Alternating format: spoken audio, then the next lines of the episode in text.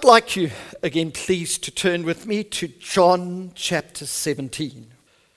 I hope you had an opportunity to read the passage of Scripture at home, because it's one of those passages of Scripture that the more you read it, the more it just opens up to you. And you see some real treasures within the Scripture. It is known as Jesus' high priestly prayer that he prayed to his Father, but he also prayed for his immediate um, disciples and um, then for all those who would believe because of their testimony, which includes all of us.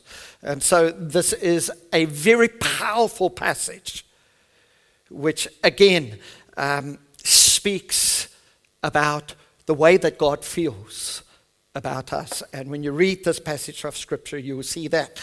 And um, we see here that it is also a passage of Scripture that speaks directly into the context that we live today, the circumstances surrounding our lives. It also speaks into the corona virus COVID 19 context of many of the issues that arise from. You say, How? Go and read it, and you'll very quickly see. Because we see here that Jesus addresses the whole subject of unity. He speaks about harmony between um, people who know him, the church, but also harmony um, as far as it lies within us with the world. And he speaks about um, the testimony that the church needs to be to the world a godly testimony reflecting who Jesus is and the love that the Father has for them. And so it's a very current message for all of us. Um, this passage would um, speak about division because the opposite of unity is division. And it's so interesting that um, when we talk about unity, it affects all of us on the most personal level. Because there are times when we fall out with our parents, it doesn't matter how old they are. Uh, we fall out with our in laws. Um, and if you're not married, you fall out with a colleague at work or maybe with a brother or a sister. Um, it's teenagers with their parents. Uh, uh, uh, there can be division within the home there. And God speaks into that context, but He also speaks into the context of the church. And I love that because you'll see that um, in Ephesians, it tells us that God has chosen that He should be revealed to the world through the church. There's other means, but his primary means is through the church. And the question that I need to ask us today is how are we doing with that? That's a key question for the small group leaders and their small groups this coming week because we discuss the message. How is the church doing in revealing the love of the Father to the world because this passage of Scripture says that they will know that God loves them, that is the world, through the unity of the church. That's when they will know that God loves them, the world, as much as He loves Jesus. Isn't that incredible? God loves the world as much as He loves Jesus. Uh, can you fathom that? You'd say, but I really don't have great feelings towards those who aren't Christians. Well, God has great feelings towards those who are not. He loves them so much that He gave His only Son to them, like He did with us. And He says, Church, I want to use you to show them my love. And our desire here at Lift is that we would stand up and we would be counted and say, Lord, you could trust us to show your love to a world that's confused, to a world that's broken, to a world who knows not where to go to, you can trust us. You can trust Jenny and I as a family. We want to be united as one so that those people who do not know you, when we get in touch with them, that they could see something of the love of the Father for them. We're having dinner with a couple who, as far as I know, do not know the Lord Jesus on Monday night. And I want Jenny and my relationship to reflect the Father's love for them. And so we just need to ask ourselves honestly the question how are we doing with this? I mean, if we can't love each other, how can we love the world? We've got to start here. And it's so important. And last week, we just looked at um, how unity is actually possible. And so let's read John chapter 17, and we're going to read again verses 20 to 25. And you could see my opening remarks reflected within this passage of Scripture. Verse 20 it says, My prayer is not for them alone. Talking about the disciples, he says, I pray also for those who will believe in me through their message, that all of them may be one, Father, just as you are in me and I am in you. That's incredible unity, isn't it?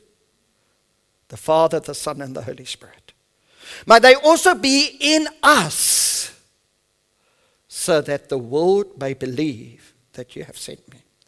I have given them the glory that you gave me, that they may be one as we are one. I in them and you in me, so that they may be brought to complete unity. That's the key of unity. I in them and you in me. Then the world will know that you sent me and have loved them even as you have loved me. Father, I want those you have given to me to be with me where I am and to see my glory, the glory you have given me because you loved me before the creation of the world. Righteous Father, though the world does not know you, I know you. And they know that you have sent me. I have made you known to them and will continue to make you known in order that the love you have for me may be in them and that I myself may be in them. What an incredible passage of Scripture speaking directly to you and I today. So last week we looked at that unity is possible, harmony between husband and wife, um, father and son, mother and daughter, um, believers in the church. Unity is possible through the power of Jesus' name. We saw that unity is possible through God's word, secondly. Thirdly, we see that unity is possible through sacrificing our own comforts for the comforts of others as Jesus did. Remember, our example is always Jesus. I just love for those who are not vaccinated, they would come to our mobile unit outside here and they would get the test. Why? Because they're sacrificing their comfort to be with us who vaccinated a number of months ago when we sacrificed our comfort. Isn't that the way it works? Oh, that's such a weak amen. Isn't that the way it works? There are times I sacrifice for you, and there are times when you sacrifice for me. As a matter of fact, that is the key to a successful marriage. Yes, you've read in the Word of God that the husband is to sacrifice his comfort 90% of the time and the wife 10% of hers. Amen? Uh, it's not in the Word of God. But that is when unity becomes possible when we sacrifice our own comforts for others, as Jesus did. Unity is possible, fourthly, because it is God's will. Jesus prayed for us and all future believers in verse 20. Now, my friends, if something is God's will, then it is something that He wills into action. That He has a plan to bring believers together in one.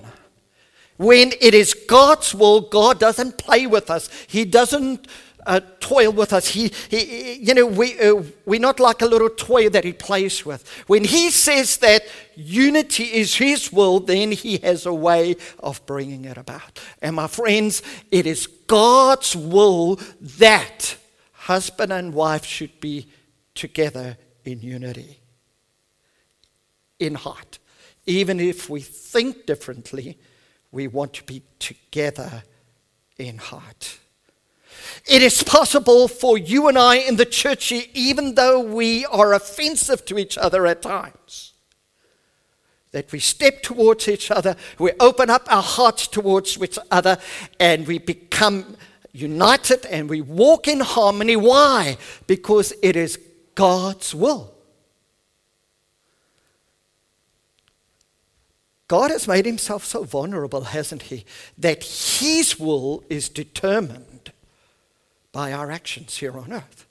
God has made himself vulnerable to us. He has um, put himself on display, as it were. And I'm sure the devil is saying, God, that's your will for a united church. But look how divided the church is. Look how divided the world is. Look how divided marriages are. Look how divided families are. And he points a finger at God. And God has put his testimony in our hands when it comes to the subject of unity. Because the devil knows that if there is division, then the power that God has given to us is divided as well, and it doesn't operate on optimal levels. Unity is crucial for the gospel to go out and for the world to know that God loves them as much as He loves Jesus. How far are you willing to go to walk in step with your brother and sister, with your husband and wife, children with your parents? How far are you willing to go to do that? That's the question. That's on all of our lips. But we first have to believe that unity is possible because it is God's will.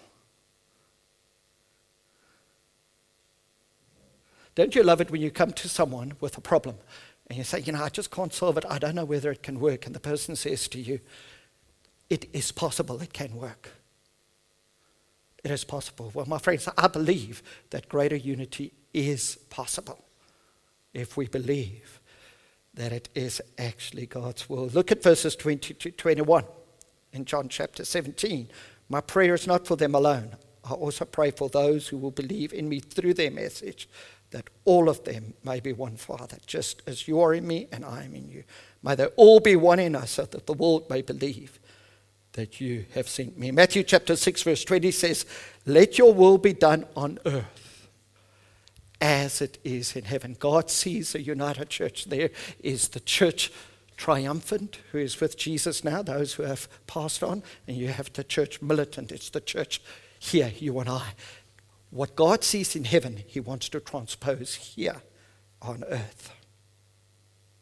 And then in Philippians chapter 4, verses 2 and 3, um, within the church at Philippi, you'll see that Paul writes to them, and there are two people that are out of sync with each other. It is actually two ladies.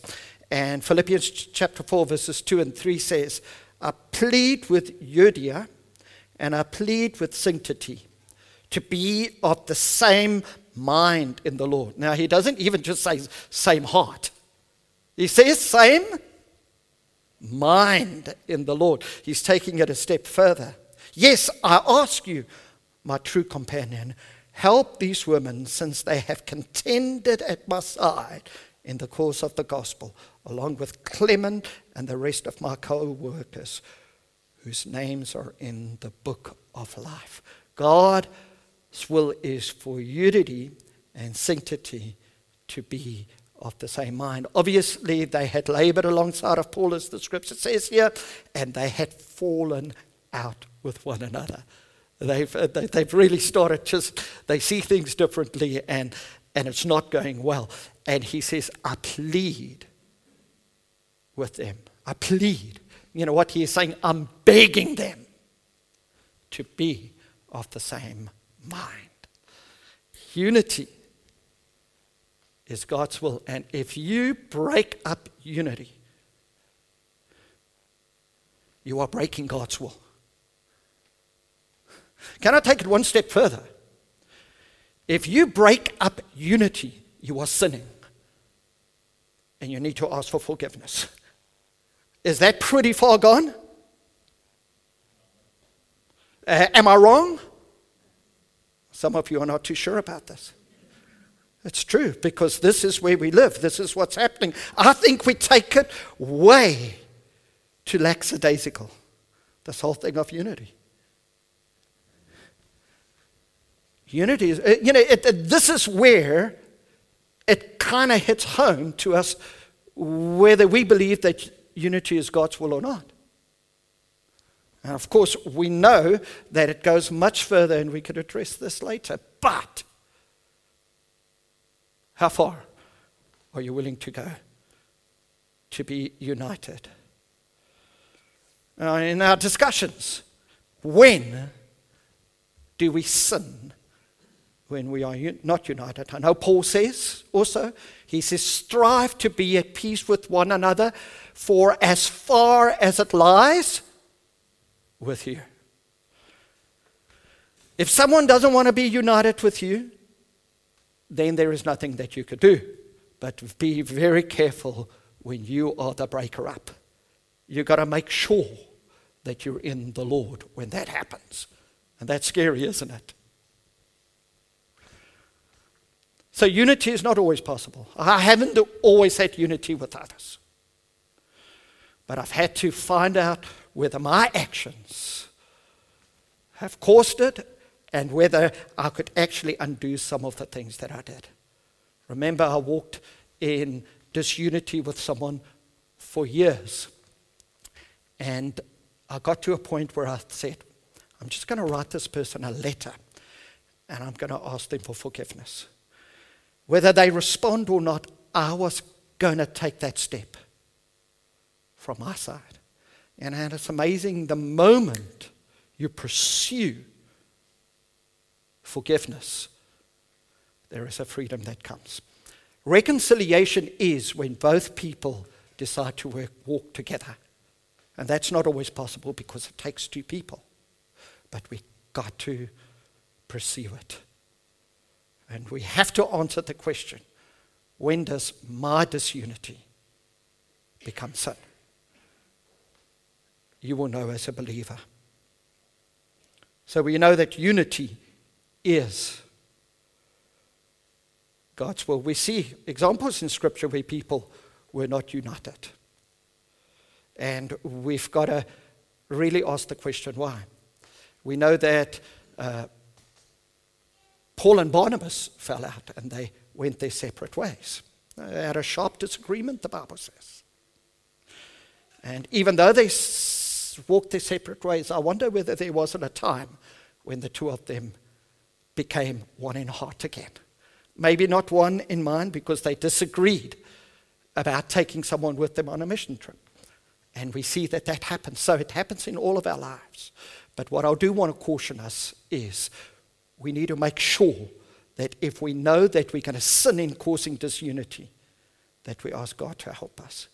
Honestly, there are times when I believe something, you believe something else, and we just say, well, we can't walk together, but we can love each other and speak well of each other. Amen? That definitely is possible. And I don't think we sin when that happens. But, my friends, I think we need to make every effort, as Paul says to the church in Ephesus, make every effort to keep the unity of the Spirit in the bond of peace. Every effort. When we don't make every effort, I think that's the brink upon which we step over to sin. And may God help us not only with that with one another, but in our marriages, in our friendships, and also with our children and also with our parents. So unity is possible because it is God's will. Unity is only possible through Jesus being Lord in us and through us, fifthly. Is unity possible? It is only possible through Jesus being Lord in us and through us. You see, when I walk this walk, I understand that whatever relationship I pursue, I need to submit to Jesus in that relationship. My relationship with Jenny has lasted for almost 28 years in November. Not because I'm an easy person to live with, and Jenny is. It is because my relationship with Jenny is channeled through Jesus because he's my Lord. So I bow my knee before Jesus because he's my Lord. And as I do that, where Jenny and I disagree, where we start to irritate one another, I treat Jenny like a queen and as God's daughter. Not because I'm a good person, it is because I'm submitted to the Lordship of Jesus Christ.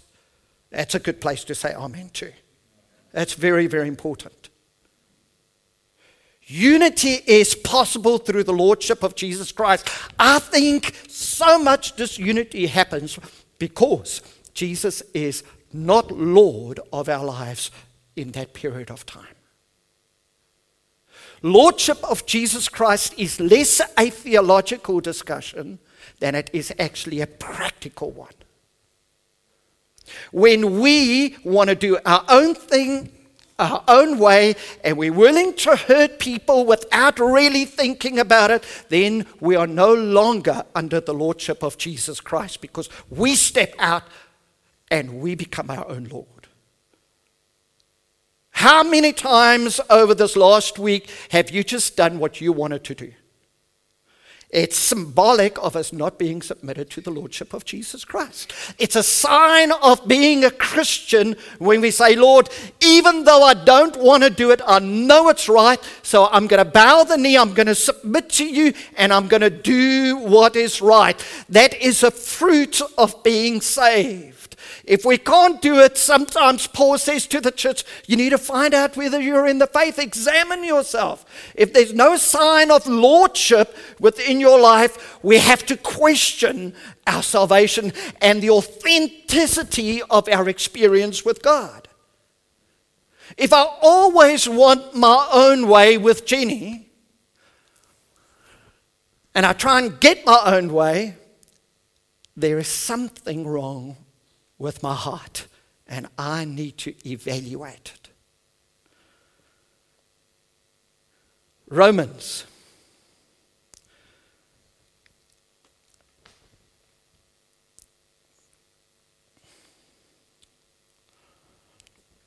Let's have a look here. Unity is possible through Jesus being Lord in us and through us. John chapter 17, verse 23 says this. I and them, and you and me, so that they may be brought to complete unity. I and them, and you and me. Jesus was 100% God, but he was willing to submit himself to the will of his Father to come to earth and to spend 33 years here. My friends, that is an incredible sign of submission. That God was submitting to God. Isn't that amazing? That's optional submission. And that Jesus actually, that he says, I and you and you and me, so that they may be brought to complete unity. It is through the Lordship of Jesus that we are able to walk with one another. Acts chapter 4, verse 32 says, All the believers were one in heart and mind. My friends, it is possible when Jesus is Lord over our lives personally. Romans chapter 14, verses 8 and 9 says, If we live, we live for the Lord. And if we die, we die for the Lord. So whether we live or die, we belong to the Lord. For this very reason, Christ died and returned to life so that he might be the Lord of both the dead and the living. If we live, we live for the Lord. If we die, we die for the Lord. That's 100% lordship. Who rules your life? Do you ask Jesus to guide you in your daily decisions, in your habits, and the way that you treat each other? So, unity is possible through the Lord Jesus Christ when we personally make Jesus Lord of our lives. Not only in the beginning when we get saved, but daily, and to say, Lord, I want to bow the knee before your Lordship today. Make it so practical. And you'll see your marriage will improve, your relationships will improve, will, um, will be restored. Uh, it's amazing when Jesus is practically Lord of our lives.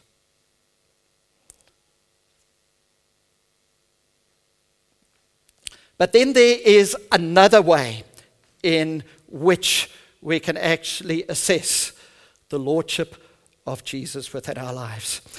Lordship of Jesus Christ is often displayed in the church through leadership. What do I mean that?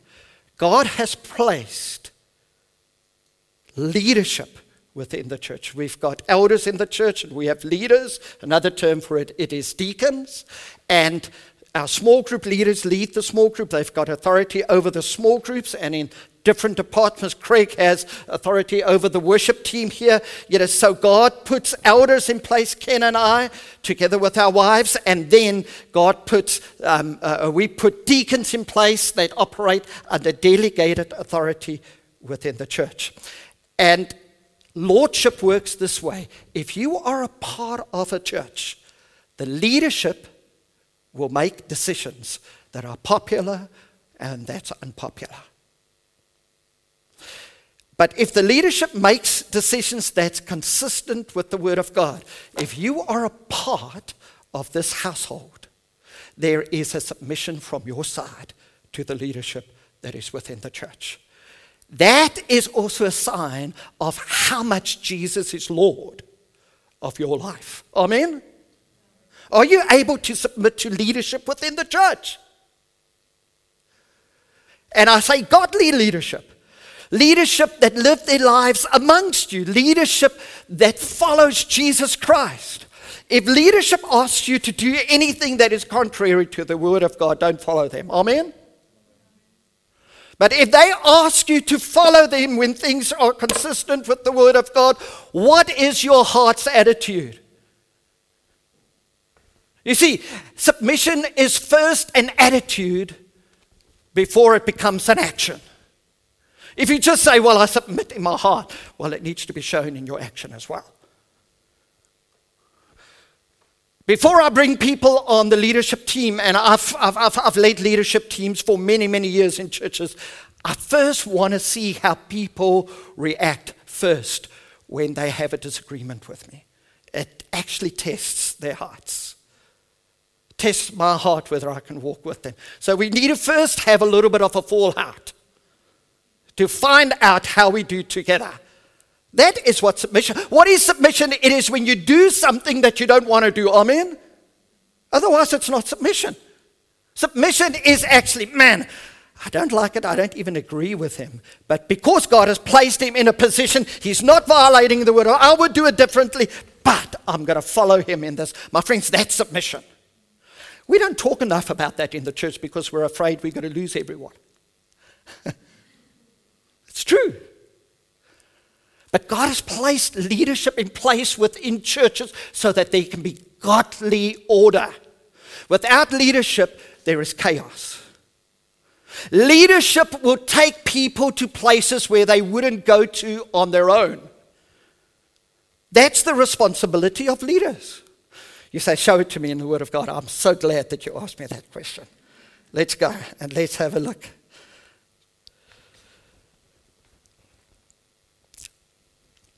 1 Peter chapter 5, verses 1 to 5 says this To the elders among you, I appeal as a fellow elder and a witness of Christ's suffering, who also will share in the glory to be revealed.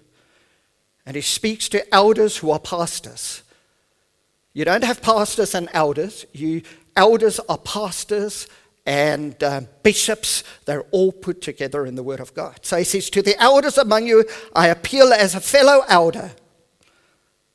This is Peter speaking and a witness of Christ's suffering, who also will share in the glory to be revealed. Be shepherds of God's flock that is under your care, watching over them. Not because you must, because you are willing, as God wants you to be. Not pursuing dishonest gain, but eager to serve. Not lording it over them.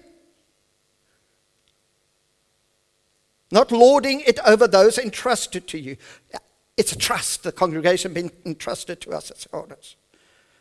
But being examples of the flock, and when the chief shepherd appears, you will receive the crown of glory that will never fade away. In the same way, you who are younger, submit yourselves to your elders. All of you, clothe yourself with humility toward one another, because God opposes the proud, but he shows favor to the humble. That scripture we oftentimes quote out of context, don't we? God opposes the proud, but he shows favor to the humble. That's in the context of church community that it's written.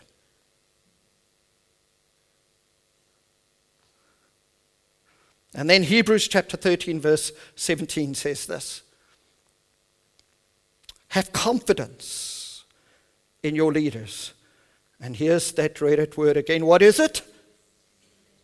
And submit to their authority because they keep watch over you as those who must give an account. Do this so that their work will be a joy, not a burden, for that would be of no benefit to you.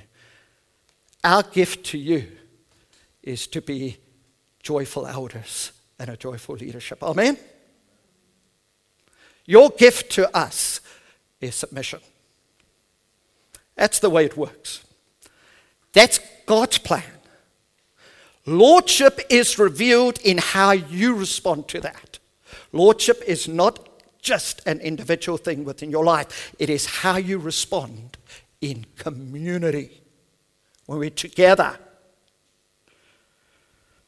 I read something beautiful from someone this week. It says the biblical term for peace is shalom. This rich word, which has no dynamic equivalent in English, has to do with the welfare, health, and prosperity both of the person and the community.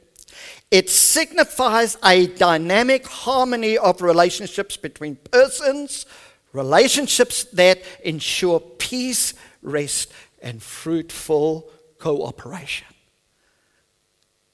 That is shalom peace. It is community. You can't run away and have peace. People run away.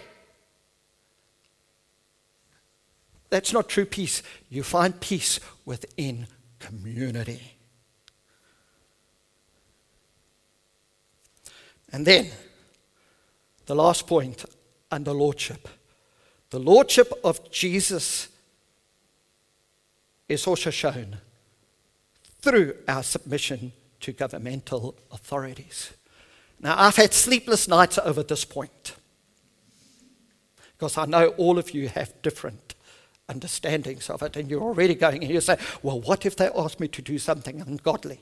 Well, let's just put it out there. If church leadership tells you to do something ungodly, what do you do? You don't do it. Amen? If the government asks you to do something ungodly, what do you do? You don't do it. That's very, very clear. But do you know what? Living in Switzerland, we're very, very blessed to have a government like this. And there's no amens in it. We're very, very blessed. Do you want to come and live in the country that I live? In South Africa? Do you? Mm, some of you are saying no. We've experienced some abuse of authority there. Some of you come from countries where authority has been abused, and I understand that. That's why it makes it so difficult to speak on it, because when we speak, what Scripture says that governmental authority are actually the servants of God, your experience does not attest to that fact. Am I right? And that's why I'm so cautious to speak on that subject, but we do need to speak on it. Some of us are behaving like the government is a personification of the devil. Well, God's word just doesn't agree with that. You know, some of us are speaking about the government. We think that those guys who are making decisions there have red horns. And underneath their jackets or dresses, their wings are black. We've demonized those who are making decisions, and that's wrong. No wonder the world cannot see that God loves them as much as Jesus. Hugely controversial? Not really. Not really when you read the Word of God. So, what does the Word of God say about government? Firstly, our attitude towards them. 1 Timothy chapter 2, verses 1 to 5 says, I urge then, first of all, that petitions, prayers, intercession, and thanksgiving be made for all people, for kings and all those in authority. Why? That we may live peaceful and quiet lives in all godliness and holiness. This is good and pleases God our Savior. Wow, is it? This is good and pleases God our Savior, who wants all people to be saved and to come to a knowledge of the truth. For there is one God and one mediator between God and mankind, the man Jesus Christ. If you complain about the government 10 times a day, you should be praying for them 20 times a day. Amen? That's the attitude. Scripture gives us an attitude towards the government. It was so cool on Tuesday night. We got together at our prayer meeting and we prayed for government and our governments. And I just loved the way the people prayed with respect and honor towards the government. It's for our benefit that we pray for them. How often have you prayed for your leaders?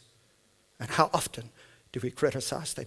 It reveals something about the lordship of Jesus Christ within our I think sometimes it is the ultimate test of our lordship to Jesus in the way that we respond to leaders. You say, give me another scripture, Pierre, about my action. Romans chapter 13, verses 1 to 5. Let some people only in Zug be subject to government authorities. Let only South Africans who live in Zug be subject to governmental authorities. Let only Swiss people living in Switzerland be subject to governing. No, it says let everyone be subject to the governing authorities. For there is no authority except that which God established. The authorities that exist have been what? Established by God. Consequently, whoever rebels against the authority is rebelling against what God has instituted. And those who do so will bring judgment on themselves. For rulers hold no terror for those who do right, but for those who do wrong. Do you want to be free from the fear of the one in authority? Then do what is right and you will be commended. For the one in authority is what? God's servant for? Can someone say that? For good. Gee, it's coming out of your mouths very slowly today. But if you do wrong, be afraid, for rulers do not bear the sword for no reason. They are God's servants, angels, agents of wrath to bring punishment on the wrongdoer. Therefore, it is necessary to submit to the authorities, not only because of possible punishment, but also as a matter of conscience. Wow! Did you know that that was in the Word of God? Absolutely is. Now, I don't like some of the bills that are being passed in Switzerland right now. Some of it is democratically implemented by the people and by the people's will. I don't like it. But the government is there, and my lordship with Jesus Christ helps me to act with respect towards them, even though I disagree with them. And I believe that God has put them into place for a reason and a reason that He only knows. Amen? It is so important that, that we reflect that type of lordship within our lives. And it will deal with so much disunity within churches and within the country. Switzerland at the moment is so divided. And in the world, it is, Holland is so divided, Germany, so many places, because we don't understand the Word of God. When we understand the Word of God, we will walk in respect, we will walk in submission, whilst being submitted to the Lord Jesus. My friends, do you think that Jesus will let you down? No, at the end of the day, he'll scale the books. It is so important that we submit out of reverence for God. One last scripture. John chapter 19, verse 10 says this Jesus speaking to Pilate. Do you realize, he says, I have the power either to free you or to crucify you? Pilate speaking to Jesus. Jesus answered, You would have no power over me if it were not given to you from above. Wow! If you had any doubt up to this point, would this scripture settle it? My confidence is in my God who is sovereign.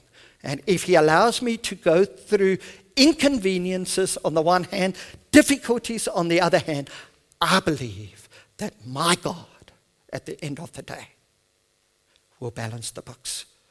May not be here, but it may be one day when I stand before Him. Friends, unity has everything to do with the Lordship of Jesus Christ within our lives.